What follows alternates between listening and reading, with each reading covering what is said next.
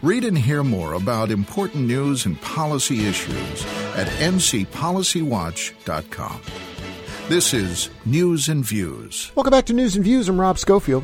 The recent procedural decision of the U.S. Supreme Court to allow a Texas anti abortion law to remain in effect, at least for the near term, sent a new and troubling signal that reproductive freedom in our nation is hanging by a thread. The news also spurred new calls for Congress to act to assure that all American women have access to basic reproductive health care. Earlier this week, I caught up with a top expert on the subject of women's access to reproductive health care around the globe, Dr. Anu Kumar of the triangle based nonprofit IPAS. And as Kumar told me, the new Texas law has hugely worrisome implications, not just for abortion rights, but for civil rights more generally, and ultimately whether the U.S. will remain a nation of laws or one in which vigilante justice rules the day. Well, Dr. Anu Kumar, welcome back to News and Views. Thanks so much for being with us. Thanks for having me. We've talked a lot about the efforts of IPAS to help women in other parts of the globe, particularly in developing countries, uh, to get access to reproductive health care, contraception, abortion, and questions surrounding really what the U.S. government can and should do to help them. But now, however, with the recent action in Texas by their uh, legislature and governor uh, limiting access to abortion, really that's become a domestic discussion to a large extent. Can you sort of fill us in on what the heck is happening in Texas, what this new law would do? Sure. I mean, so first of all, you know, I think maybe many Americans are just uh, are shocked and surprised about what's happened in Texas. But for those of us who've been paying attention to this issue, we have been aware of these uh, issues for decades now. So, you know, the, the right wing in this country has been trying to erode Roe v. Wade probably since around 1979. Not, I wouldn't say right immediately after Roe was passed, but pretty quickly afterwards. And so they've tried many different ways of restricting access to abortion. And this one, this one in Texas is, in a sense, the perfect combination of the law meets the right judges and they have success uh, in in this in this situation. So what the law says is that women who are pregnant and want to wish and want to end their pregnancy cannot do so after cardiac activity is detected and that is typically around six weeks. So it's not a hard and fast six weeks, but it's around six weeks.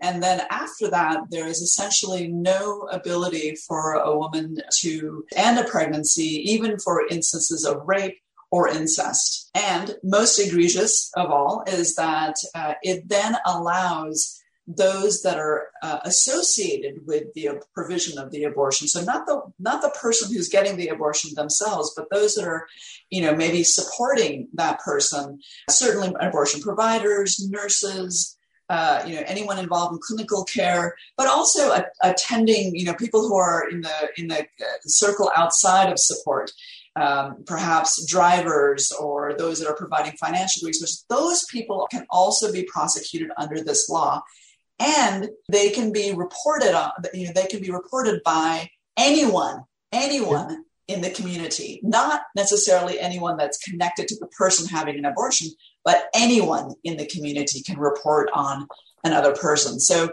this is what activists are calling vigilantism. This is sort of putting a bounty on people's head because there's actually a $10000 fine then that's imposed if you are found guilty. And if you're a provider and you are found guilty not only do you pay the $10,000 fine? You pay the court costs for the for those that have sued you, and you lose your license. The state can shut you down. So there are extreme punitive measures in place for the enforcement of this law, and it's very clever.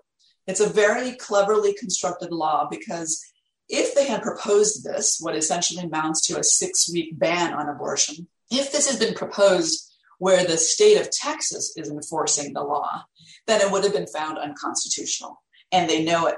And so they instead they wrote it in such a way that the enforcement mechanism is by citizens themselves.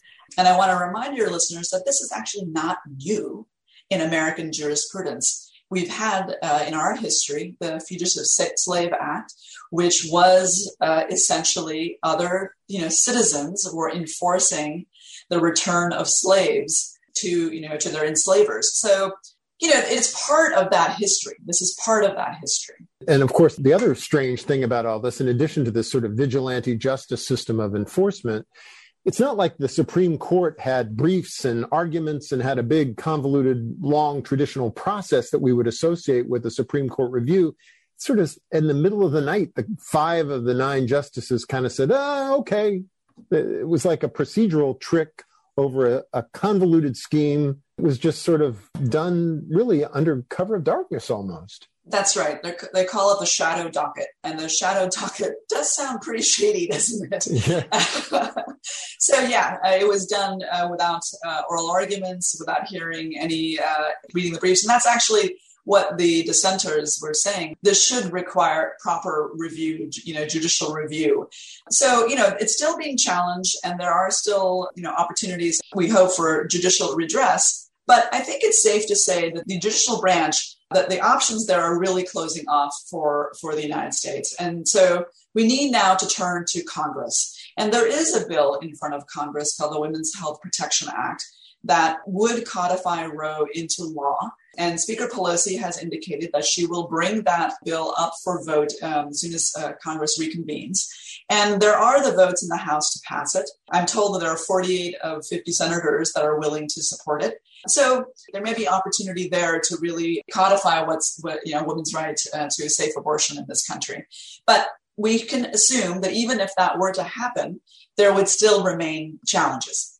Uh, we're talking with Dr. Anu Kumar, who is the president and CEO of the North Carolina based International Reproductive Health Organization, IPAS, about the recent decision in Texas, the Supreme Court's approval, at least for the time being, of a Texas law that purports to ban abortions after six weeks. Isn't it true, Dr. Kumar, that in many instances women don't even know that they're pregnant at six weeks, right? So this is going to have a devastating effect on a woman who finds out, oh, at seven weeks, I'm pregnant. Absolutely. That's exactly right. And so let me just be clear. This is, you know, six weeks again is estimate, rough. but exactly rough, but it's also six weeks after your last menstrual period, which is hmm. not the same as six weeks pregnant. So it is actually a, a, matter of days that we're talking about in which a person has to recognize that they're pregnant, decide to do something about that pregnancy, and act upon it. So it's it's very quick. And if I could just you know place this in context in terms Please. of you know, we do actually know what happens in these situations at IPAS because we work globally. You know, we know what happens in countries where there is this kind of extreme restrictions. So, for example, a complete ban on abortion is in place in Nicaragua. And what it meant there, for in one instance, was that a doctor refused to provide life saving chemotherapy treatment to a pregnant woman with aggressive cancer because he was worried. You know, the doctor was concerned that anything might actually interfere and harm the, the uh, fetus, and that he, the doctor himself would then be jailed. And so that kind of fear and terror in terms of providers is all is a huge worry. We also have an example of El Salvador where abortion is also banned and this particular case actually drew international attention where a woman suffered a miscarriage after a fall and she was sentenced to 30 years in prison because hospital staff believed that she had intentionally tried to induce an abortion. They essentially called the authorities and you know decried her as breaking the law. And i think this is the scenario and situations that we are really worried about now in texas. If anyone can report a person then the consequences are going to be extremely dire. And these are not you know these are real examples. This is not theoretical. We have seen what happens in places like el salvador nicaragua Brazil, etc. It's a terrifying scenario. How far do you think the anti-abortion advocates in, in the United States intend to go? I mean, should we assume that they basically want to ban all abortions at all times and even perhaps go after the access to contraception? Absolutely. They are nowhere near done. They absolutely wish to ban all abortions. They absolutely wish to do away with contraception. They also are, are uh, challenging and interested in challenging gay marriage. Remember, they were very hmm. unhappy about gay marriage. And I, you know, I just want to make uh, the point that these actions, while they seem to be targeted on, you know, sexual health and reproductive health and rights, they're actually part of a much broader movement related to voting, related to white supremacy. And these restrictions should be seen as part of a broader picture of white supremacy, which really ties everything together. you know, from the insurrection on January 6th on the US Capitol to the racial uprisings and the uptick in anti abortion legislation, what we see is the harms that are being perpetrated upon Black and Brown people in this country. And it's the same actors, the same anti rights actors that are you know, acting in each of these issues in each of these instances. Members of these extreme anti abortion movements are also part of the insurrectionists that attacked the US Capitol on January 6th. And this law in Texas is the latest and most dangerous uh, example. Coming to the end of our time with Dr. Anu Kumar of the International Reproductive Health Organization, IPAS. So, Dr. Kumar, what should people do? How should people speak out? How can they help IPAS to fight back against this worrisome trend? Yeah, I mean, I think people need to be really vigilant and aware of what's going on around them and make the connections, you know, make these connections between voting, between anti racism activities, between you know, anti rights work that they're doing. I think all of these things need to be connected.